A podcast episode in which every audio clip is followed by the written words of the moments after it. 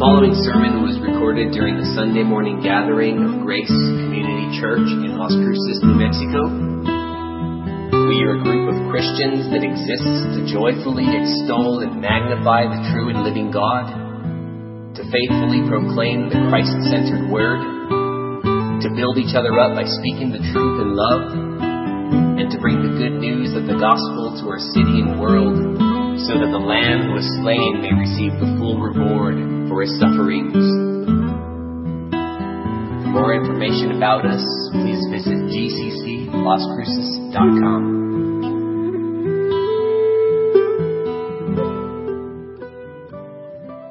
Well, last week we sought to understand and unpack something of the doctrine of God's sovereignty.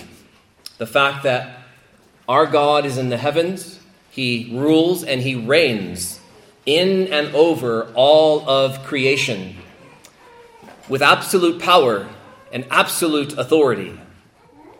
We saw how God is more than just a divine fortune teller sitting on his throne with a crystal ball in hand, telling and predicting the future. We considered the fact that he knows the future because he has planned the future. He stated in Isaiah chapter 46 that there is none like him, declaring the end from the beginning and from ancient times things not yet accomplished, saying, My counsel, my plan, my design shall stand, and I will accomplish all my purpose. Psalm 115, verse 3 says, Our God is in the heavens, and he does all that he pleases. He does all that he pleases. Daniel 4:35 says that he does according to his will among the host of heaven and among the inhabitants of the earth, and no one can stay his hand. No one can hold back his hand or say to him, "What have you done?" When God declares the future, he says as in Isaiah 14:26, "This is the purpose that is purposed concerning the whole earth." And this is the hand that is stretched out over all the nations. For the Lord of hosts has purposed, and who will annul it? His hand is stretched out, and who will turn it back? Second Chronicles chapter 20, verse 6 says, Jehoshaphat speaking, You rule over all the kingdoms of the nations. In your hand are power and might, so that none is able to withstand you. Psalm 33, verse 11 says, The counsel of the Lord stands forever, the plans of his heart to all generations. Proverbs 19, 21 says, Many are the plans in the mind of a man, but it is the purpose of the Lord that will stand. Proverbs 21, 30 says, No wisdom, no understanding, no counsel can avail against Yahweh. And we saw how God's sovereignty, we saw how he sovereignly rules over the sinful actions of human beings in such a way that he never sins or pressures his creatures to sin. We see this, for example, in the story of Joseph, where at the end of the story, he could say to his brothers, As for you, you meant evil against me, but God meant it for good. The word Joseph uses for meant is elsewhere translated as devised or planned. His brothers meant evil against Joseph, but God devised and planned that evil for good. And of course, the greatest example of God sovereignly ruling the sinful actions of human beings to bring about his purposes is the crucifixion of his own dear Son. In Acts chapter 2, as Peter is preaching there on the day of Pentecost, he says to the Jews, Men of Israel, hear these words Jesus of Nazareth, a man attested to you by God with mighty works and wonders and signs that God did through him in your midst. As you yourselves know, this Jesus, delivered up according to the definite, determined plan and foreknowledge of God, you crucified and killed by the hands of lawless men. The cross wasn't something God simply knew about in his divine foreknowledge. We are told here that it was his predetermined plan. It was his plan from before time began. of course, people try to get around this by saying, well, yeah, he foresaw that it would happen, and therefore he made it his plan. God kind of hijacked it. You see, it's going to happen, therefore it's my plan. I, am calling it first. That's not the case here, folks. He, some say, sought to redeem it and use it for his glory, as if man is the ultimate mover of history and God is simply the reactor. He is simply reacting to what man is doing. But as Acts chapter 4, verse 27 says, Herod and Pontius Pilate, along with the Gentiles and the peoples of Israel, gathered together against God's holy servant Jesus to do, quote, whatever God's hand and whatever God's plan had predestined or determined beforehand to take place. Well, this morning we come to our second study in this series where we are considering the doctrines of grace, or rather, where we are examining from the Bible the saving work of the triune God. That's really what we are studying. How the triune God saves sinners. This morning, we want to consider the objects of salvation, the recipients of salvation. By the way, whenever I say the word doctrine, I'm simply referring to a belief or a teaching that is commonly held by people. This morning, we'll be considering the biblical doctrine of total depravity. Total depravity.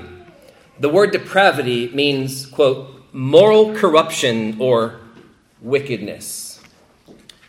The doctrine of total depravity has to do with the condition or the state that the human race is in and has been in ever since the fall in Genesis chapter 3. Just to be clear at the outset, the doctrine of total depravity does not insist that human beings are as bad as they possibly can be. It's a common misunderstanding. In other words, that we're saying that everyone is an Adolf Hitler. We have the potential to be an Adolf Hitler were it not for God's common grace holding us back. But that's not what we are saying. If that was the case, we might call it utter depravity. So, in a sense, the phrase total depravity can be a bit misleading if we don't take the time to define our terms. Perhaps a better name for this biblical doctrine would be radical corruption. The word radical comes from the Latin word for root. So, in saying that human beings are radically corrupt, we are saying that moral corruption lies at the very root of who and what we are apart from the transforming grace of God. This is how God finds us when He saves us radically corrupt, totally depraved, sinful through and through. By inserting the word total before depravity, we are saying that our depravity or our moral corruption is total. That is, every part, every aspect of man's being his body, his mind, his will, his heart, his affections, his emotions, his conscience everything about the, the man has been affected by sin. That's total, that's thorough depravity, that's comprehensive depravity. It's affected everything about us. In other words, there isn't a single aspect a man has that has not been corrupted by sin. There's not an island of righteousness somewhere deep within the heart that, as we're going to see, everything has been corrupted. That's what we mean by the word total in total depravity. Biblically, man's mind is darkened, his will is enslaved by sin. His mind is at enmity with God, Romans 8. His heart is deceitful and desperately sick. His emotions are perverted and twisted and broken, and his affections are naturally attracted to that which is evil and that which is godless. That's the way they gravitate. His conscience is broken, it's unreliable, it's untrustworthy. We see that today. We call evil good and good evil. That's the consciences of fallen man. And lastly, the body has been affected by sin as well. Paul says we groan inwardly awaiting the redemption of these bodies. Our bodies are affected with sin, they're in a state of decay, they're in a state of perpetual brokenness. They're wreaked with pain and suffering and sickness and sorrow and cancer and disease, and the list goes on. From the moment of conception, the body begins to die. It's slowly dying. And all because of sin. That's what we mean when we say that our depravity is total, or to use the words of Isaiah 5, when describing sin, the whole head is sick, the whole heart is faint. From the sole of the foot even to the head, there is no soundness in it, but bruises and sores and raw wounds. That's the biblical picture of man. Now, we were not created like this. That is, God did not form Adam from the dust of the ground and instill this depravity in him. The Bible tells us that God made man upright. Man was good when God looked upon his creation, which included man. He says it is very good. Very good. In fact, man is the only creature that we are told of who was made in the image and likeness of God. Man was created to be a living, breathing statue of God, representing God in this world. In the ancient Near East, kings would set up images of themselves to represent their dominion. Man was made as an image bearer of God. And even though we are now fallen and totally depraved, we still bear God's image to some degree. We might be broken image bearers, but we are image bearers nonetheless. However, being made in God's image doesn't negate or nullify or in any way cancel out the effects of the fall. Sometimes, when these discussions within Christian circles for years, when they arise regarding total depravity and the sinfulness of man and the sinfulness of sin, some are quick to fall back to the fact that, well, we're made in God's image, as if that cancels out everything else the Bible says about our deep rooted sinfulness and corruption. And so let's just begin where the Bible begins. Let's trace our history back to the very beginning. And so I invite you to turn with me to Genesis chapter 2. Genesis chapter 2. I'm going to begin reading at verse 15. Genesis 2:15. We read these words.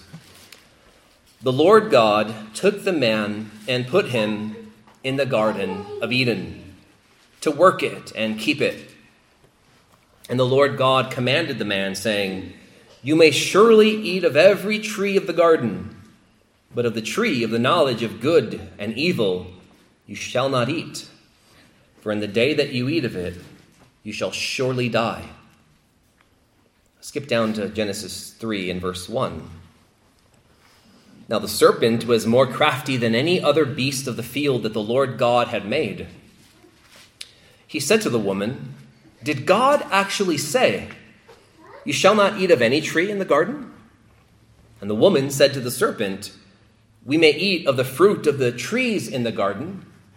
But God said, You shall not eat of the fruit of the tree that is in the midst of the garden, neither shall you touch it, lest you die. But the serpent said to the woman, You will not surely die. For God knows that when you eat of it, your eyes will be opened, and you will be like God, knowing good and evil. So when the woman saw that the tree was good for food, and that it was a delight to the eyes, and that the tree was to be desired to make one wise, she took of its fruit and ate. She also gave some to her husband, who was with her and he ate.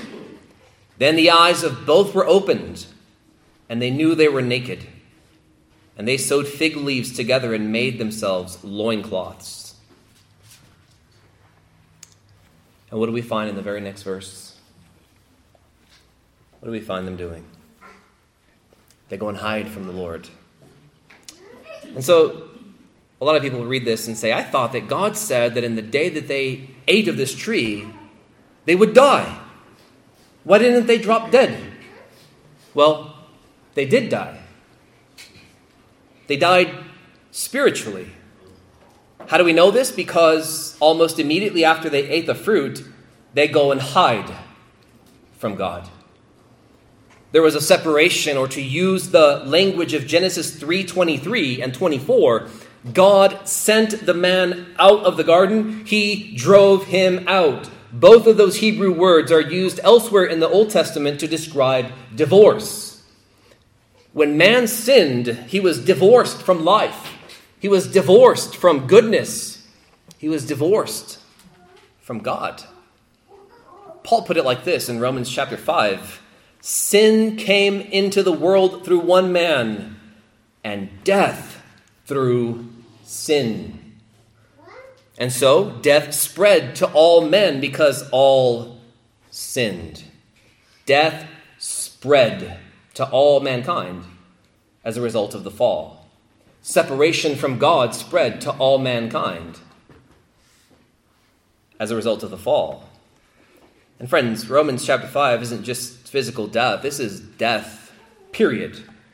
Physical death is the result of spiritual death, which is separation from God, it's separation from the life of God. To be dead is to be separated from God. As Isaiah 59 2 says, Your iniquities have made a separation between you and your God, and your sins have hidden his face from you. And this deadness, Paul says, spread to all men after Adam. All of Adam's descendants are born dead, dead in sin, separated from God. That's all humanity. We're born this way. David confessed in Psalm 51, verse 5 Behold, I was brought forth in iniquity, and in sin did my mother conceive me. Psalm 58, verse 3 says, The wicked are estranged from the womb. In other words, they're separated from God from the womb, and they go astray from birth, speaking lies. That's why when Paul addresses the Ephesians and the Colossians, he says, You were made alive when you were previously dead. You were dead in the trespasses and sins in which you once walked. You were dead in your trespasses and the uncircumcision of your flesh. That's the reason Jesus says you must be born again. Being born dead is the reason Jesus taught that we must be born again if we're to, number one, see the kingdom, and to enter the kingdom. Otherwise, we can't see it, can't enter it. We're dead. A rebirth is absolutely necessary. Jesus answered Nicodemus, saying, Truly, truly, I say to you, unless one is born of water and the Spirit, he cannot enter the kingdom of God. That which is born of the flesh is flesh, and that which is born of the Spirit is spirit. Do not marvel that I said to you, You must be born again. Let's consider the inmost part of man, the heart. We've just done a series on Proverbs 4:23, guarding the heart, keeping the heart. We've shown again and again that the heart is the core, the root of all that we are as human beings. The heart. We read this, if you want to turn a little bit further in Genesis chapter 6. Genesis chapter 6.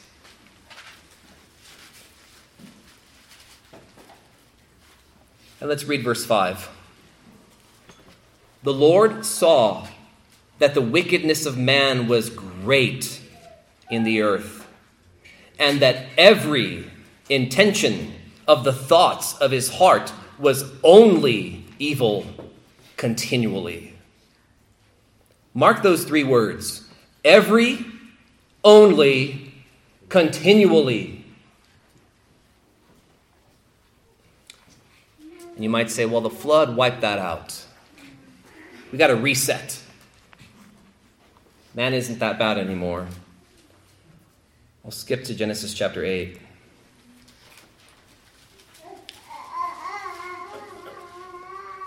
In between Genesis 6 and 8, we read about the flood, God destroying the world in his wrath against a violent, sinful humanity. Every intention of the thoughts of his heart was only evil and continually. Genesis 8:21 and when the Lord smelled the pleasing aroma from Noah's sacrifice the Lord said in his heart I will never again curse the ground because of man for the intention of man's heart is evil from his youth evil from his youth We find this later on in Ecclesiastes chapter 9, verse 3. This is an evil in all that is under the sun, that the same event happens to all. Also, the hearts of the children of man are full of evil, full of it. No room for anything else. It's full. And madness is in their hearts while they live. And after that, they go to the dead.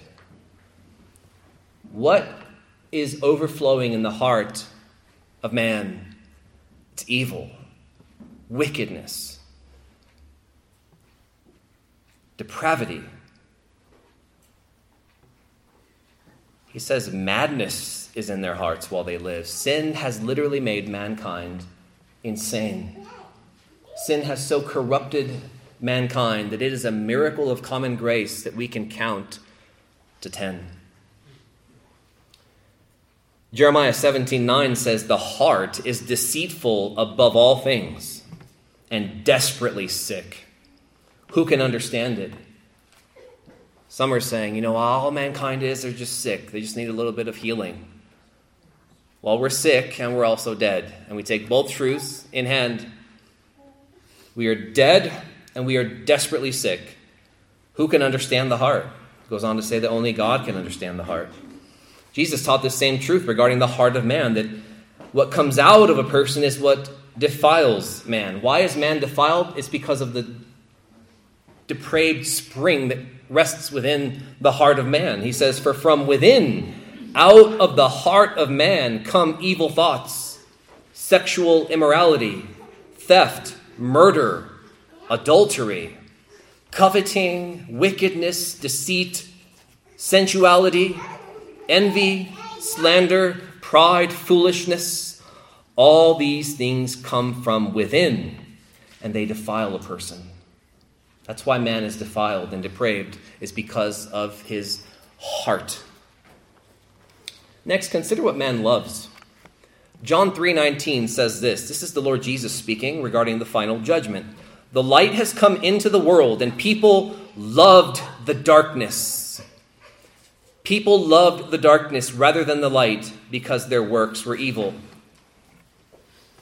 It's interesting that the day of judgment is summarized with what man loves.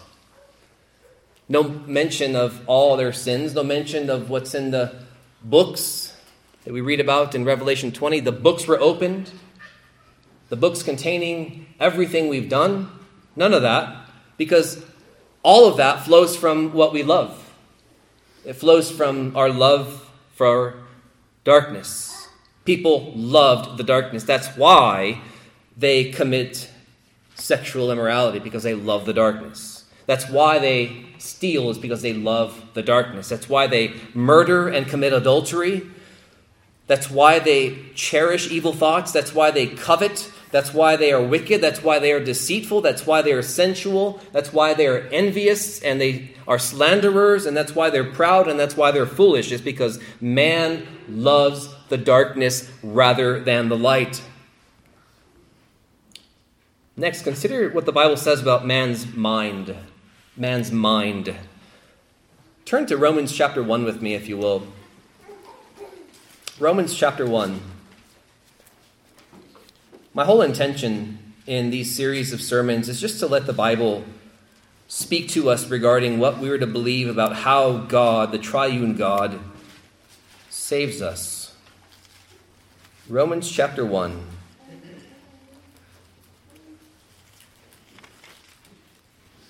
After Paul tells us that the existence of God is evident and plain to all, so that there is no legitimate atheists out there, he says in verse 24, God gave them up in the lusts of their hearts to impurity. Verse 26, for this reason, God gave them up to dishonorable passions. And then verse 28 is the third giving up. Look at verse 28. And since they did not see fit, mankind, since they did not see fit to acknowledge God, God gave them up to a debased mind to do what ought not to be done. Here's that word filled again. Look at verse 29. They were filled, filled with all manner of unrighteousness, filled with all manner of evil, filled with all manner of covetousness, filled with all manner of malice. It's there in the second sentence. They are full of envy, murder, strife, deceit, maliciousness. They are gossips slanderers, and here it is, haters of God. This is what we just saw in John chapter 3, verse 19. Here's the condemnation. Here's the judgment. People loved the darkness rather than the light. They hate the light. Romans 1:30 they are haters of God, insolent, haughty, boastful, inventors of evil, disobedient to parents, foolish, faithless, heartless, ruthless. Though they know God's righteous decree that those who practice such things deserve to die, they not only do them, but they give approval to those who practice them. That's the mind. The mind has been given over to sin. Fills the mind. Go a little bit further with me in Romans chapter 8. Romans chapter 8. We're going to come back to this a little bit later as well. But I want to highlight the mind here in Romans chapter 8.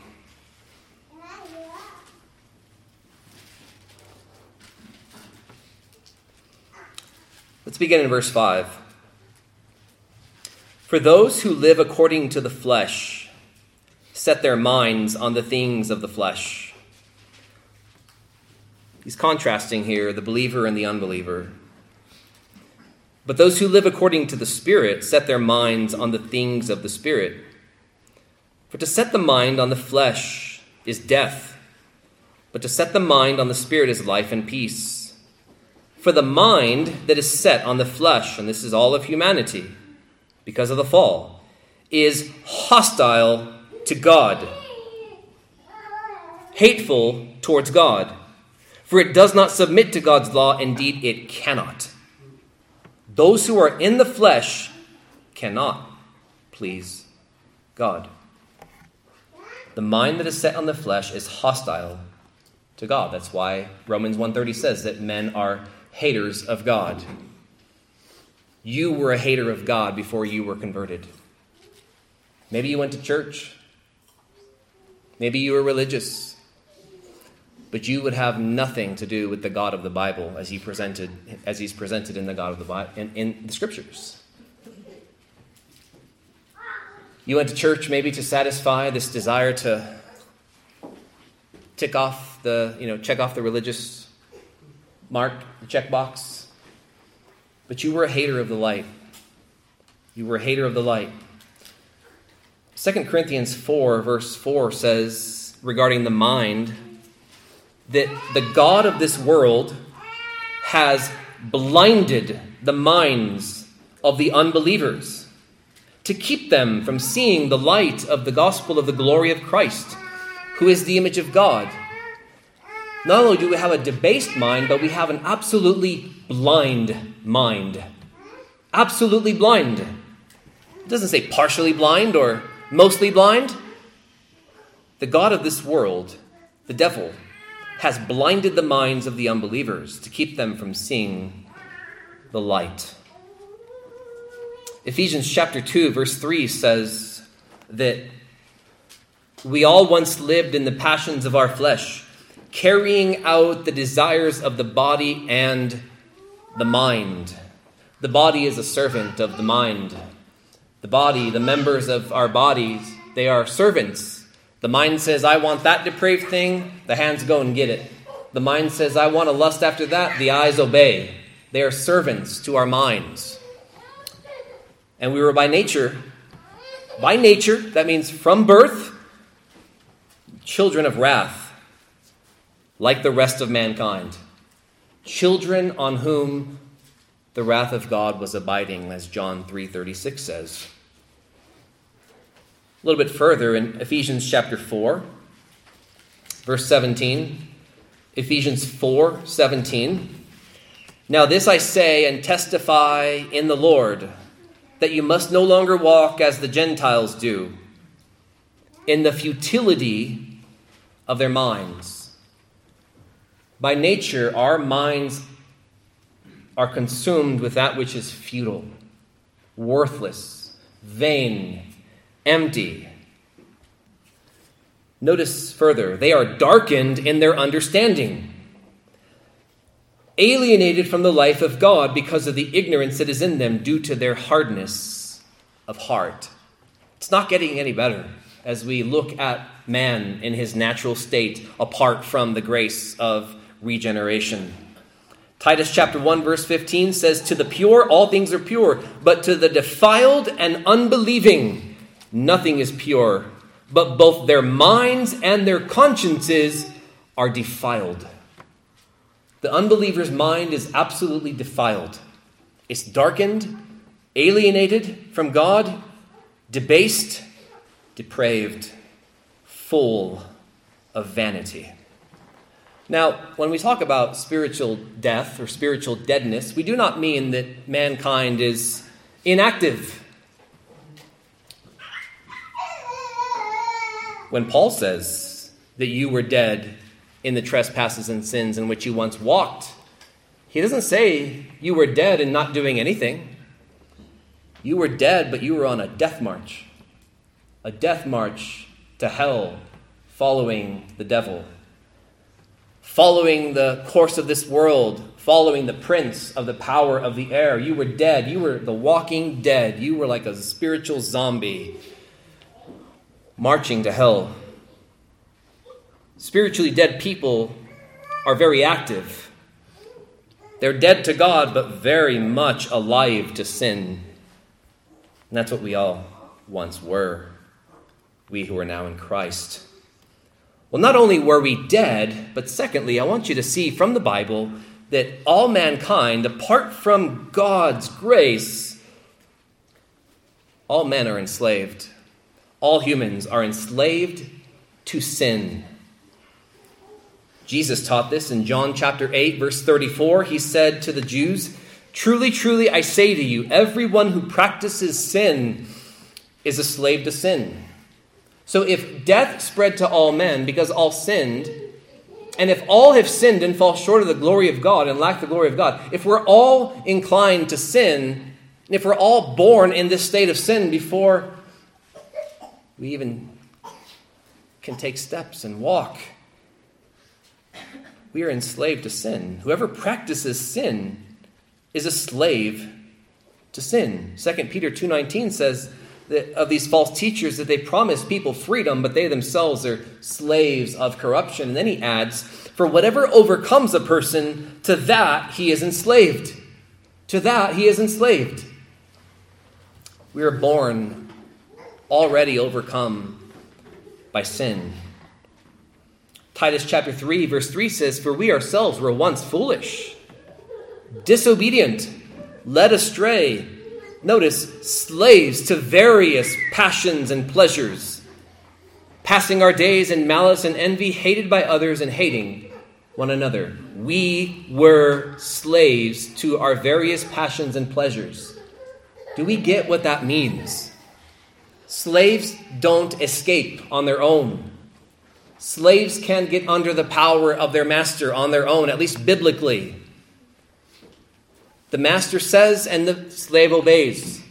The master commands, the slave obeys. The master moves his hand, the slave obeys. The master directs, the slave obeys.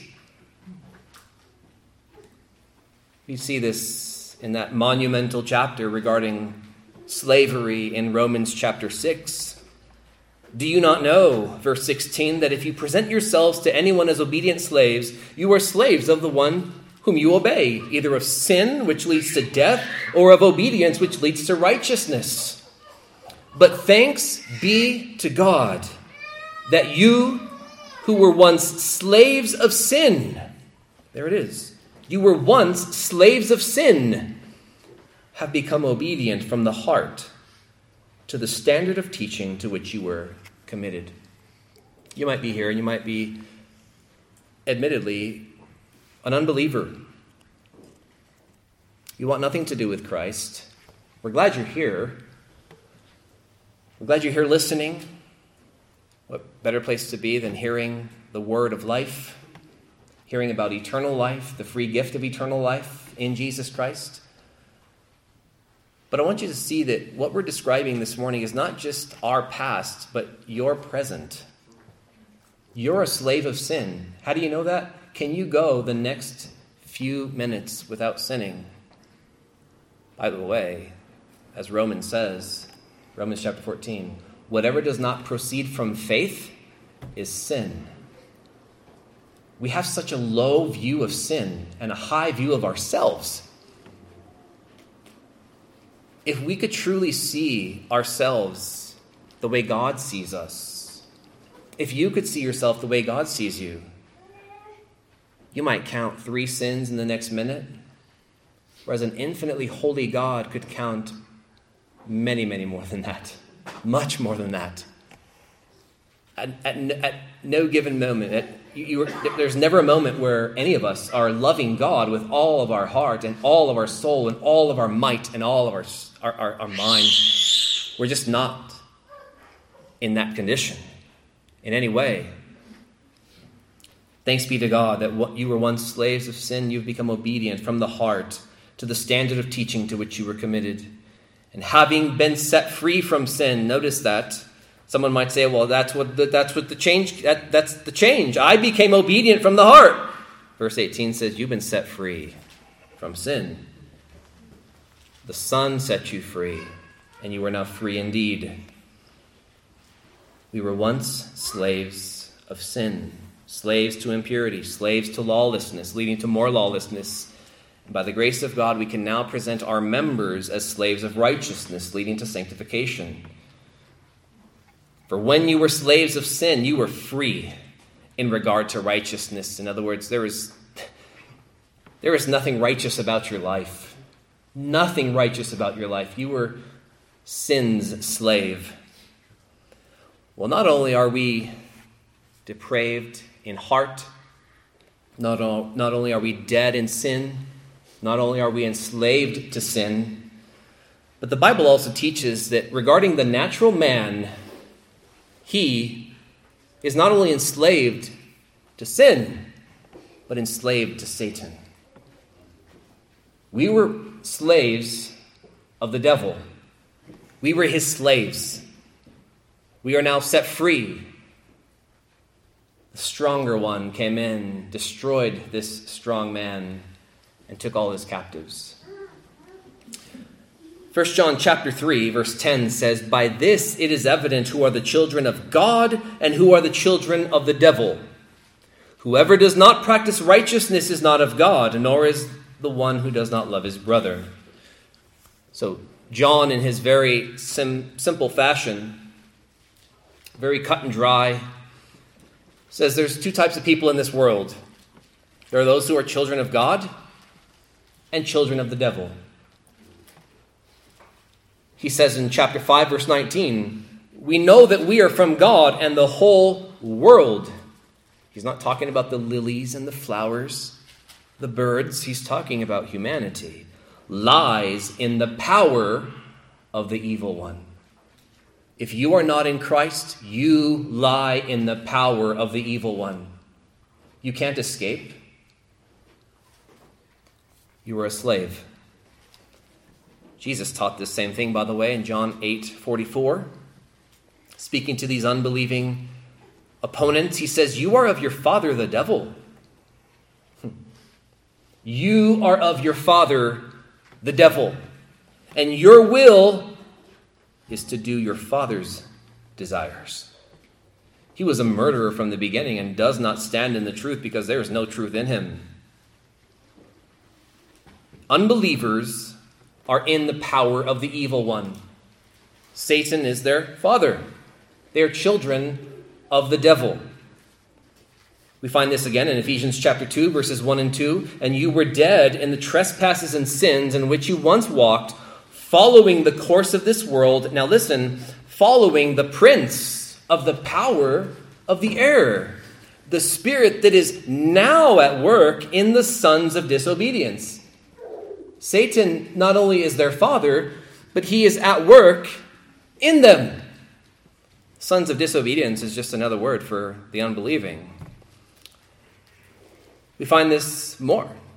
We find, we find more of this in 2 Timothy chapter 2, verse 25.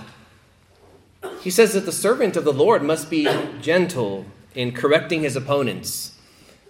God may perhaps grant them repentance, leading to a knowledge of the truth, and they may come to their senses and escape from the snare of the devil after being captured by him to do his will the unbeliever, belongs to the devil in order to do his will. And, folks, this is universal. What we're talking about regarding the sinfulness of man, the total depravity of human beings, this is universal. This is not just,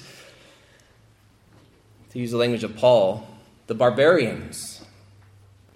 These are the sophisticated Greeks of Paul's time, these are the Romans. These are the Jews, Romans chapter 2. This is all mankind. Turn with me to Romans chapter 3. Romans chapter 3.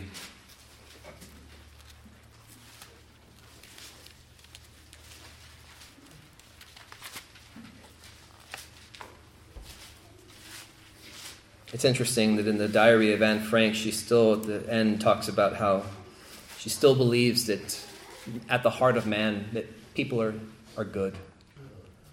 It's tragic for having walked through that to still believe that at the heart of it all, people are genuinely good. The Bible tells us otherwise. Romans chapter 3, listen to these words. What then? Verse 9. Are we Jews any better off? No, not at all. For we have already charged that all, both Jews and Greeks, this is all of humanity, are under sin. Mark that down. All are under sin. That means under its power, under its control, under its authority. As he'll go on and develop in chapter 6, chapter 5. As it is written, none is righteous, no, not one. No one understands. Here's the corruption of the mind again. No one seeks for God, the corruption of the will. All have turned aside. Together, they have become worthless. No one does good, not even one. Their throat is an open grave. What does that mean? Well, we are dead spiritually, we are dead within. Jesus said that of the Pharisees, they were like dead men's bones, right? They're, they, they, they, outwardly, it's a nice sepulchre, but inwardly, they're dead men's bones. Well, here, Paul kind of says the same thing. Their throat is an open grave because within is death. Our bodies are just a sepulchre. Their throat is an open grave. They use their tongues to deceive. The venom of asps is under their lips. Their mouth is full of curses and bitterness. Their feet are swift to shed blood. In their paths are ruin and misery, and the way of peace they have not known. There is no fear of God before their eyes. That's the problem of man. There is no fear of God before their eyes. This is universal. This is not just the people living out on this remote island somewhere. This is all of humanity. This is your unconverted neighbor. This is your unconverted schoolmate, classmate. These are your unconverted co-workers. For those of you outside of Christ this morning, this is you. The Bible comes to you, God comes to you and mercifully lays before you your condition so that you flee to Him for mercy. It's good to be to have this self-awareness of what you are. All have sinned. Ecclesiastes 7:20 says, "Surely there is not a righteous man on earth who does good and never sins." Well, we've seen that we are dead. We've seen that we are depraved. We've seen that we are enslaved both to sin and Satan. The Bible also says regarding our depravity that we are disabled. We are disabled. We are absolutely powerless to do anything spiritually good. At the right time, Christ died for us when? When we were absolutely powerless, Paul says. We were without strength, unable to do anything spiritually good for ourselves. Worse than a, worse than a cripple. Job 14:4 4 says, Who can bring a clean thing out of an unclean? There is not one. In addressing now religious people in the Old Testament, those who had the oracles of God, those who had been enlightened of the ways of God, in other words, those who are probably on a moral scale better than all the inhabitants of the rest of the world. Still sinners, yes, but enlightened by God.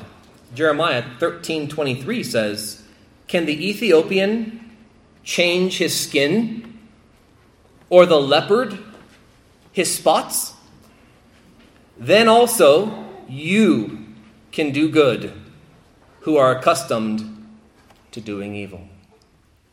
There is no one good, not even one. God says to his people, it's impossible for you to do good. Just as it is impossible for the Ethiopian to change the color of his skin, just as it is impossible for the leopard to change his spots, it is impossible for you to do good, who are accustomed to doing evil. Man is a spiritual cripple, disabled, very much active, very much marching to hell, very much alive to sin but unable to do any spiritual good. Jesus taught this in Matthew 7 regarding trees and fruit. Every sound tree bears good fruit, but the bad tree bears evil fruit. A sound tree cannot bear evil fruit, nor can a bad tree bear good fruit. When you say, well, he's talking about false teachers there, he's not talking about all of humanity. Well, let's go to Matthew 12, 33. Jesus says, either make the tree good and its fruit good, or make the tree bad and its fruit bad. For the tree is known by its fruit. We are naturally born bad trees. Therefore, we naturally produce and only produce bad fruit. No good fruit comes from a bad tree. You don't have a diseased tree. It's impossible bringing forth good fruit. This doesn't happen. We don't look to bad trees to bear any amount of good fruit. What has to happen first? Make the tree good, and its fruit will be good. What is that? That's the miracle of regeneration, where God changes us from the very root, changes us at the very core, makes the tree good, and thus it begins to bear good fruit. Turn with me to. See, there's so much, and I've already purposed that if we don't get through it all here, we're going to cover this again next week because there's so much here regarding the depravity of man. Let's consider all that man in his sin is unable to do. Number one, unregenerate sinners are unable to speak what God counts as good. Matthew 12, 34 and 37, Jesus says, O generation of vipers, how can you, being evil, speak good things? What do we have in common with these vipers, these Pharisees? We're evil. Jesus even called his disciples evil. If you, being evil, know how to give good gifts to your children, how much more your Father in heaven? What do we have in common with them? We're evil. Therefore, how can you speak anything truly good? From the heart. For out of the abundance of the heart, the mouth speaks. Secondly, we're unable to obey God's law and to even please God, to do anything pleasing to God. Turn with me again to Romans chapter 8. I said we'd come back to this. Romans chapter 8.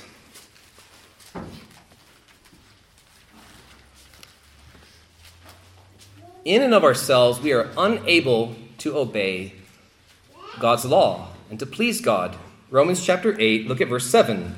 For the mind that is set on the flesh is hostile to God, for it does not submit to God's law. Indeed, it cannot. It can't. What is God's law? It's a summary of God's law. Love the Lord your God with all your heart, soul, mind, and strength, and then love your neighbor as yourself. Guess what? You cannot do that. That's not me, that's the Apostle Paul. You can't do that. As an unbeliever, you can't do that. Someone will say, as has been objected in many areas, well, then they're not accountable.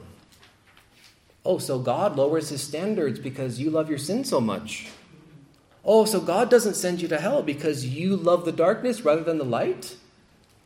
Who are you, O oh man, to question the justice of God? We'll see that in Romans 9 in a few weeks. Man is unable to submit to God's law. It cannot. He cannot. And if that isn't clear enough, look at verse 8. Those who are in the flesh cannot please God. The unbeliever cannot do a single thing that's pleasing to God.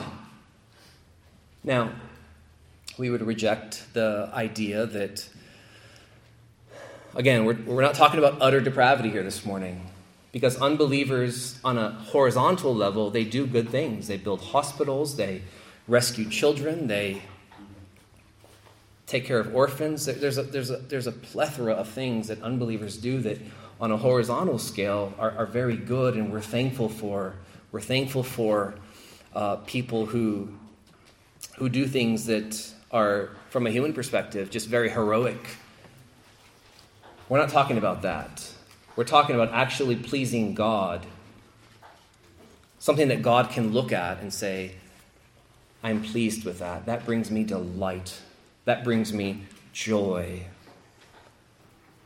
Those who are in the flesh, the unbelieving, they cannot please God. Thirdly, unbelieving people cannot be saved in and of themselves. Matthew 19 25 says that when his disciples heard it, they were exceedingly amazed, saying, Then who can be saved? Jesus beheld them and said unto them, With men this is impossible. With men this is impossible.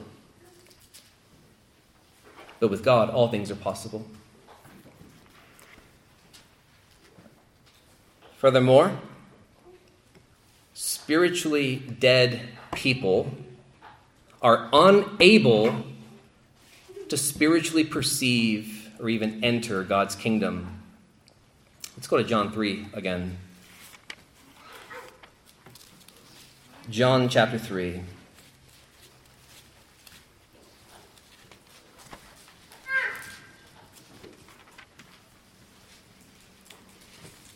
Jesus talking to Nicodemus, verse 3 Jesus answered him, Truly, truly, I say to you, unless one is born again, he cannot see the kingdom of God.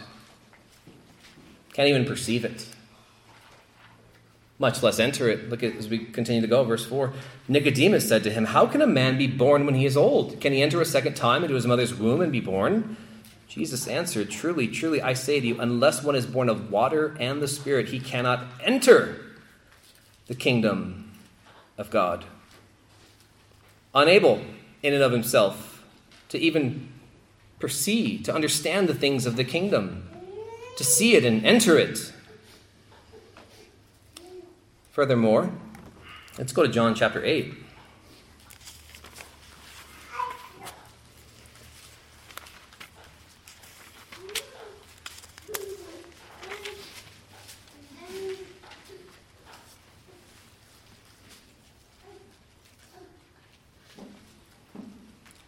Spiritually dead people are unable to hear God's word. Oh, they can hear it with the ear, they can't hear it in the heart. They cannot hear it in the heart. That's why Jesus often said, He who has ears to hear, let him hear. He's not talking about that funny looking thing hanging on your heads. By the way, I've heard a preacher say that the only the only time an ear looks good is with a head. If, if, if you look at an ear just by itself, it's, a, it's hideous. It looks good on the head, but, anyways, that's not the point. Verse 39 Jesus is disputing with these Pharisees. They're arguing that they've never been enslaved to anything or anyone. And Jesus tells them that they've been enslaved to sin. That's verses 31 through 38. And verse 39, they answered him, Abraham is our father, because you remember he had just told him in 38, I speak of what I have seen with my father, and you do what you have heard from your father. They don't know that he's referring to the devil until a few verses here. They answered him, Abraham is our father. Jesus said to them, If you were Abraham's children, you would be doing the works Abraham did, but now you seek to kill me, a man who has told you the truth that I heard from God. This is not what Abraham did.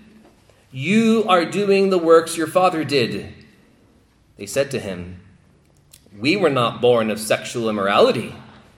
We have one Father, even God. Jesus said to them, If God were your Father, you would love me, for I came from God and I am here. I came not of my own accord, but He sent me. Now listen to this. Why do you not understand what I say? In other words, why are you not getting this? Why is it not clicking? Why are the lights not turning on? It is because you cannot bear to hear my word. Why? Verse 44 You are of your father, the devil, and your will is to do your father's desires. Spiritually dead people cannot bear to hear God's word in a, in a way that leads to their true understanding because they love the darkness rather than the light. They cannot hear God's word with an open mind. Furthermore, we're talking about man being dead, depraved, enslaved, disabled. Let's go to 1 Corinthians chapter 2. 1 Corinthians chapter 2, I want you to see, in addition to these things, that man, by himself, is unable to receive the truth as revealed by the Spirit of God. 1 Corinthians chapter 2.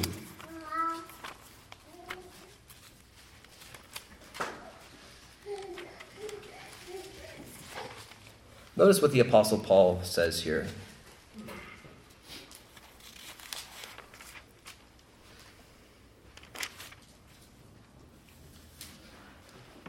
Verse 12 says, Now we have received not the Spirit of the world, but the Spirit who is from God, that we might understand the things freely given us by God. And we impart this as apostles in words not taught by human wisdom, but taught by the Spirit, interpreting spiritual truths to those who are spiritual. What's the context here? The truth, the gospel. Paul is saying, we apostles received the Spirit so that we can then impart the truth of God's word and the truth of the gospel in words that are not originating in man, but in words that are from the Spirit of God. Now, notice verse 14. This is a major cannot here. The natural man does not accept the things of the Spirit of God. What are those things? Truths, spiritual truths, verse 13. Does not accept the things of the Spirit of God, for they are folly to him. That's why elsewhere he will say that the preaching of the cross is foolishness to those who are perishing, but to us who are being saved, it is the very power of God. But to the blind, spiritually dead person, they don't receive them. And notice the rest of the verse, in case that isn't clear to us. And he is not able to understand them because these things are spiritually discerned. He is not able. These truths are radically humbling to fallen man. Man who says, I can, I can, I will, I will. God says, You can't. You can't. You're unable. He didn't give his people the law because they were they'd be able to do it. He gave them the law to show them their need for a savior. I love the way the Bible humbles man. We live in such a a proud world where man says, I'm the, I'm the maker of my own destiny. I will. God says, You can't even understand these things. You can't understand spiritual truths. You are unable to understand them. Except for when the Spirit begins to work. And when He begins to work, He finishes His work. There's no instance where God begins to work in someone, give them understanding, and then they just don't get it, and then he walks away. He who begins a good work finishes his work. When God, who said, Let light shine out of darkness, shines in our hearts to give the light of the knowledge of the glory of God in the face of Christ, he completes that work. He leads his people to glory, as we're going to see in just a few weeks.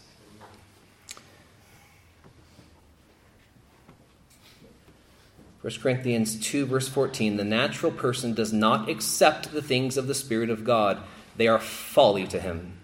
And he is not able to understand them because they are spiritually discerned.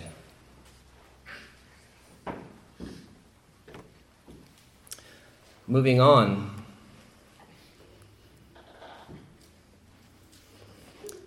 No unbeliever is able to confess from the heart that Jesus is Lord.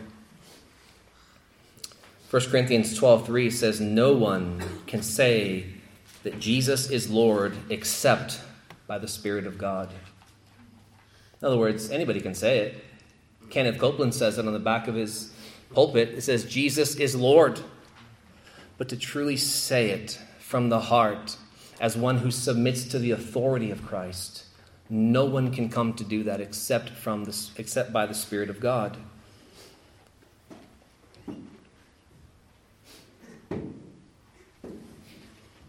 We've already seen this. No unbeliever can bear any amount of good fruit, cannot even please God. Bad tree cannot bear good fruit. You got to make the tree good first.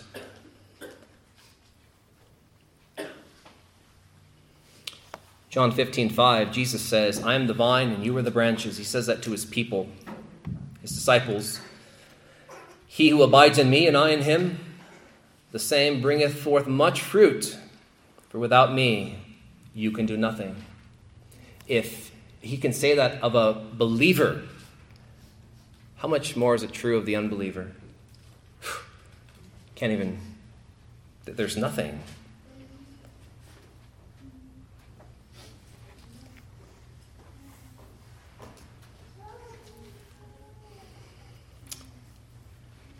Well, we get to the final one, I suppose, for today. The natural man, in and of himself, is unable to come to Christ in faith. And for that, I point you to John chapter 6. John chapter 6.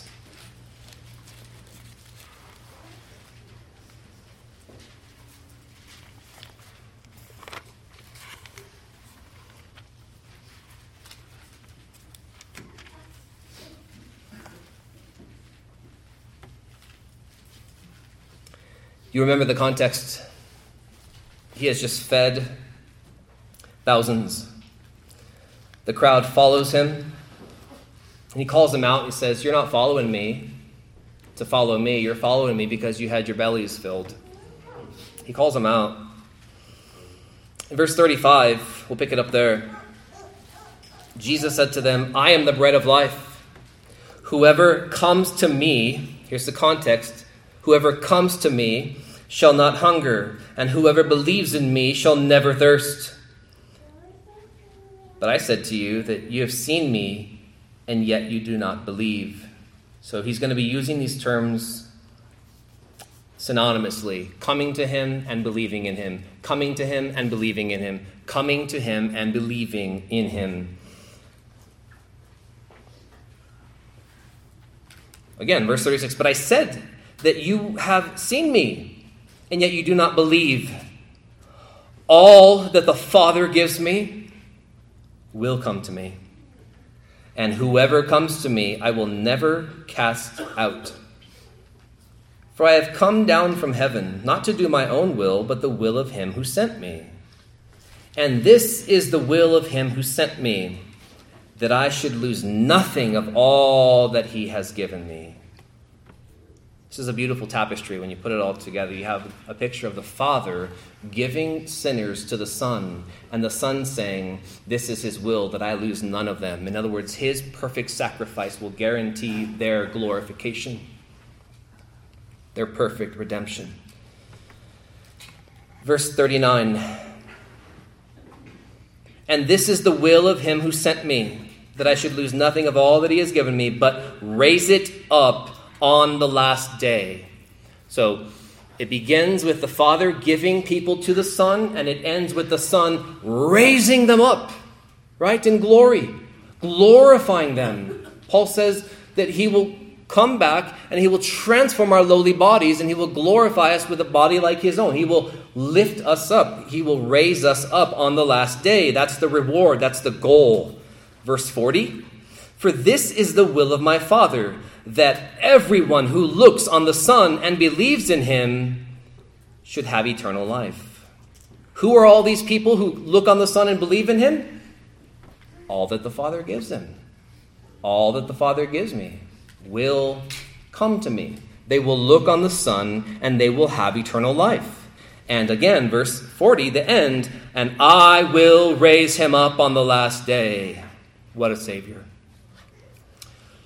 Well, the grumbling continues, verse 41, because the Jews or the Gentiles or anyone in this world, natural man does not like to be entirely dependent upon God for such things. And so they grumble about him because he said, I am the bread that came down from heaven.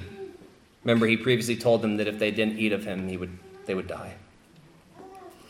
They said, verse 42, Is not this Jesus, the son of Joseph, whose father and mother we know?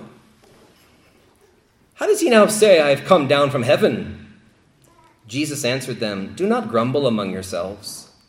And now notice this no one can come to me unless the Father who sent me draws him, and I will raise him up on the last day.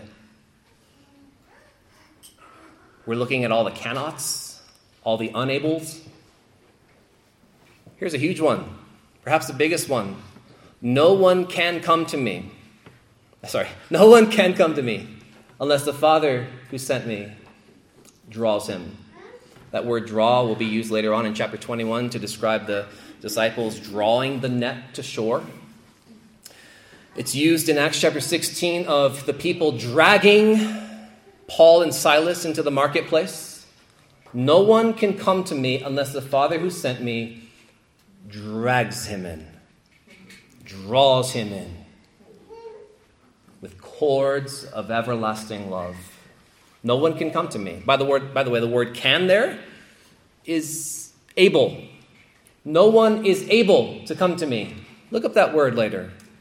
Everywhere it's used in the New Testament. No one is able to come to me unless the Father who sent me draws him. And what's the result? And I will raise him up on the last day. Conclusion all that the Father gives to the Son will come to the Son. No one can come to the Son unless the Father draws him. Everyone that's drawn by the Father will be raised up by Christ on the last day. It's this glorious, unbreakable chain, this tapestry of sovereign grace that glorifies the triune God. No one is able to come to me. No one is able to believe in me unless the Father who sent me draws him. And I will raise him up on the last day. Those who were drawn are those who were raised up. Verse 45 It is written in the prophets, and they will all be taught by God. Everyone who has heard and learned from the Father comes to me. Not that anyone has seen the Father except he who is from God. He has seen the Father. Truly, truly, I say to you, whoever believes has eternal life. I am the bread of life. Your fathers ate the manna in the wilderness, and they died. This is the bread that comes down from heaven, so that one may eat of it and not die. I am the living bread that came down from heaven. If anyone eats of this bread, he will live forever. And the bread that I will give for the life of the world is my flesh. Well, as expected, the grumbling continues. Verse 52. The Jews then disputed among themselves, saying, How can this man give us his flesh to eat? So Jesus said to them, Truly, truly, I say to you, unless you eat the flesh of the Son of Man and drink his blood, you have no life in you. Whoever feeds on my flesh and drinks my blood has eternal life, and I will raise him up on the last day. For the flesh, for my flesh is true food, and my blood is true drink. Whoever feeds on my flesh and drinks my blood abides in me, and I in him. As the living Father sent me, and I live because of the Father, so whoever feeds on me, he also will live because of me. This is the bread that came down from heaven, not like the bread that the fathers ate and died. Whoever feeds on this bread will live forever. Jesus said these things in the synagogue as he taught in Capernaum. Well, when many of his disciples heard it, they said, This is a hard saying. This is a hard saying. Who can listen to it? But Jesus, knowing in himself that his disciples were grumbling about this, said to them, Do you take offense at this? Do you take offense at this? Then what if I were to what if you were to see the Son of Man ascending to where he was before? Which they would in Acts chapter 1, right?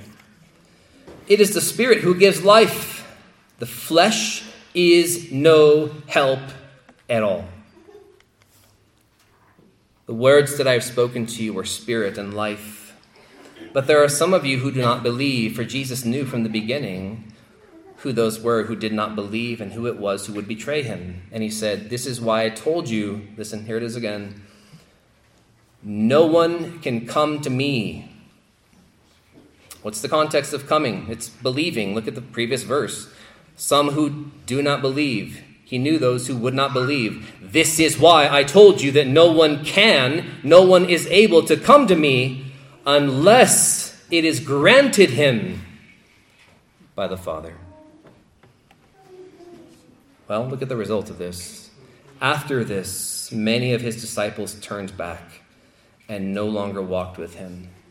What was the nail in the coffin that made people turn away? That you can't do it, that you're unable. You supposed determiner of your own future, you are unable to come to me unless the Father grants you, unless the Father draws you. And people say, oh, but no, no, no, no, no, no, no. Let's go to John chapter 12, where we see him draw, he says, If I, when I'm lifted up from the earth, will draw all people to myself. Do you get what he's saying there? By the cross, all people will be drawn, right? But the cross is foolishness to those who are perishing. So are you saying that he's going to draw all people by the spectacle of death? Or can we not see this in light of 1 Corinthians chapter 1 and 2? That those who are drawn to the bloody message of the scandalous cross are drawn and are swept in because they've been given minds to see and appreciate it that this was this that was once foolishness to me is now the very power of God to save me? What changed? It wasn't you. It was God that changed you. God enlightened the mind in the work of regeneration so that you would see Christ as worthy of being eaten as the bread of life. This is why I told you that no one is able, no one can come to me unless it is granted him by the Father. Now it begs the question why is it that these passages, Romans 8, why cannot man please God? Why is it that man cannot do anything pleasing to God? Why is it that no one can come to the Son unless it's granted him by the Father? Why can no one come to the Son? Why is no one able to come to the Son unless the Father draws him? Why is that?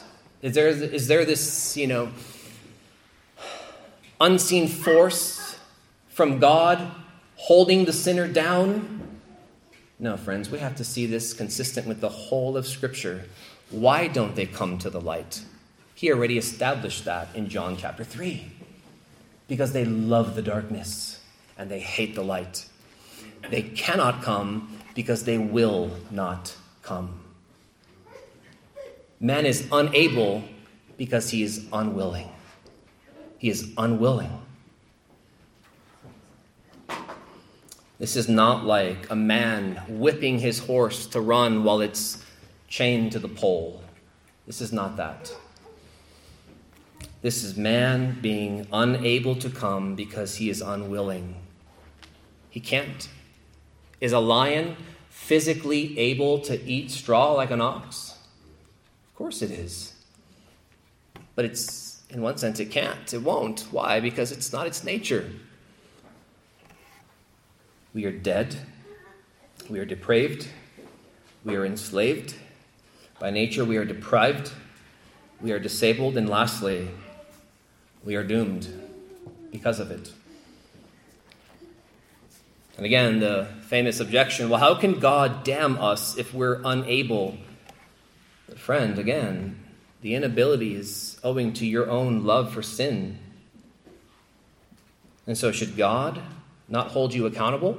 Should God not hold to his standards just because you love your sin so much? Well, is this a practical doctrine? Some would argue no. You don't want to tell the unbeliever that he's, he's unable to do this. You don't want to tell an unbelie- unbeliever that he's totally depraved. You're going to scare them away. Friends, it's practical for reason number one. Why is it practical to look into the biblical doctrine of total depravity and absolute inability because of our love for the darkness? It's profitable for this first reason. It's, it humbles us it humbles us. It leaves absolutely no room for boasting. We say, Well, I'm not boasting, but it leaves you room to boast. I get that you're not boasting, but the way God has designed it is that even if you tried to boast, you couldn't boast. It humbles us, it presents us as spiritual beggars who can only receive and not contribute anything for it. Who can give a gift to God that he should be repaid? You can't. All you can do is receive. And even that, Paul says, why do you act as if you. Why do you boast as if you've received something? It's humbling to know that this is what we would still be, friends, if God's grace did not intervene in our lives. Every one of us who are believers, we might not be an Adolf Hitler, we might not be an Osama bin Laden, we might not be these things, but we would still be depraved, dead, enslaved, deprived, disabled, and doomed. Secondly, is this a profitable doctrine? Profitable, number one, yes, to humble us, but number two, to gladden us. To gladden us, to know that this is what I was when He found me this is what I was when he called my name. This is the state I was in when he said, Justin, come alive. This is, this is how he found me. And this is how he found you. God saved us. And thirdly, this is profitable to discuss and talk about because this equips us in three ways. It equips us, number one, to know the people that we are called to go to in the Great Commission. The same Christ who said, No one is able to come to me unless it's granted to him by the Father, unless it's, he's drawn by the Father, is the same one who said, Go into all the world and proclaim the good news. Knowing the truth of total depravity helps us to know the people that we are going to it helps us to not put any faith in them and all our faith in God who raises the dead. It helps us to see what kind of people we're dealing with because not only were we that way, but this is, this is how they think. Their, their mind is darkened. They will never ever perceive these spiritual truths apart from the spirit of God, 1 Corinthians 2:14. They won't come to it. Flesh and blood, Jesus told Peter, did not reveal to you that I'm the Christ. I get that we've been traveling together. You see that I'm, I'm working miracles, signs, and wonders, but flesh and blood did not reveal this to you, Peter, but my Father who is in heaven. The second way that this truth of total depravity equips us is that it equips us with compassion and pity to know when we see people utterly broken and enslaved, and knowing that that is self inflicted, that they love it that they're licking their chains. Should that not cause us to well up with pity and compassion, knowing that they are absolutely enslaved to sin, to Satan, having been captured by him to do his will? It equips us with pity and compassion. We don't want to talk about these doctrines in a high ivory tower where we just are armchair theologians. No, friends, we accept these truths in the context of a broken world and it helps us, it equips us to know the kind of people we are going to. And thirdly, it equips us not just with the knowledge of who they are, not just the pity for the state they're in, but thirdly, it equips us with boldness to do what we are called to do in the Great Commission, knowing that God will raise the dead, that all that the Father gives to the Son will, not might, but will come to Him, and He will raise them up. They will hear His voice, they will come to Him. You say, I don't like this system. It, it just it doesn't make any sense.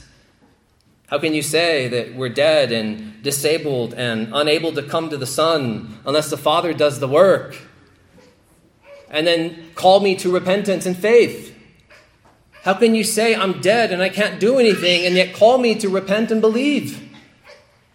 Problem's not with me, I'm, problems with the Bible. With the Bible. As a physically dead person is unable to do any physical good, so a spiritually dead person is unable to do any spiritual good. Dead is dead. You might say, why would God command dead sinners to repent and believe? Well, you tell me, why does He command the lame to walk? Why does He command the man with the crippled hand to stretch out his hand? Why did He command the earth to bring forth living creatures? Why does he command the dead to live? Why did he command Lazarus to come out of the tomb? How could he do that? Why does he command these things? Why does he command the impossible? Because he accomplishes it. Why does God command the impossible? Let's look at Ezekiel 37 and we'll end here.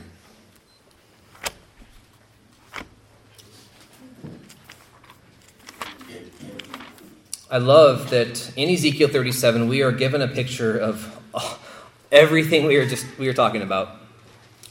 Man's deadness, man's utter inability, God's power, the instrument of humans in preaching and proclaiming. It all comes together here in Ezekiel chapter 37.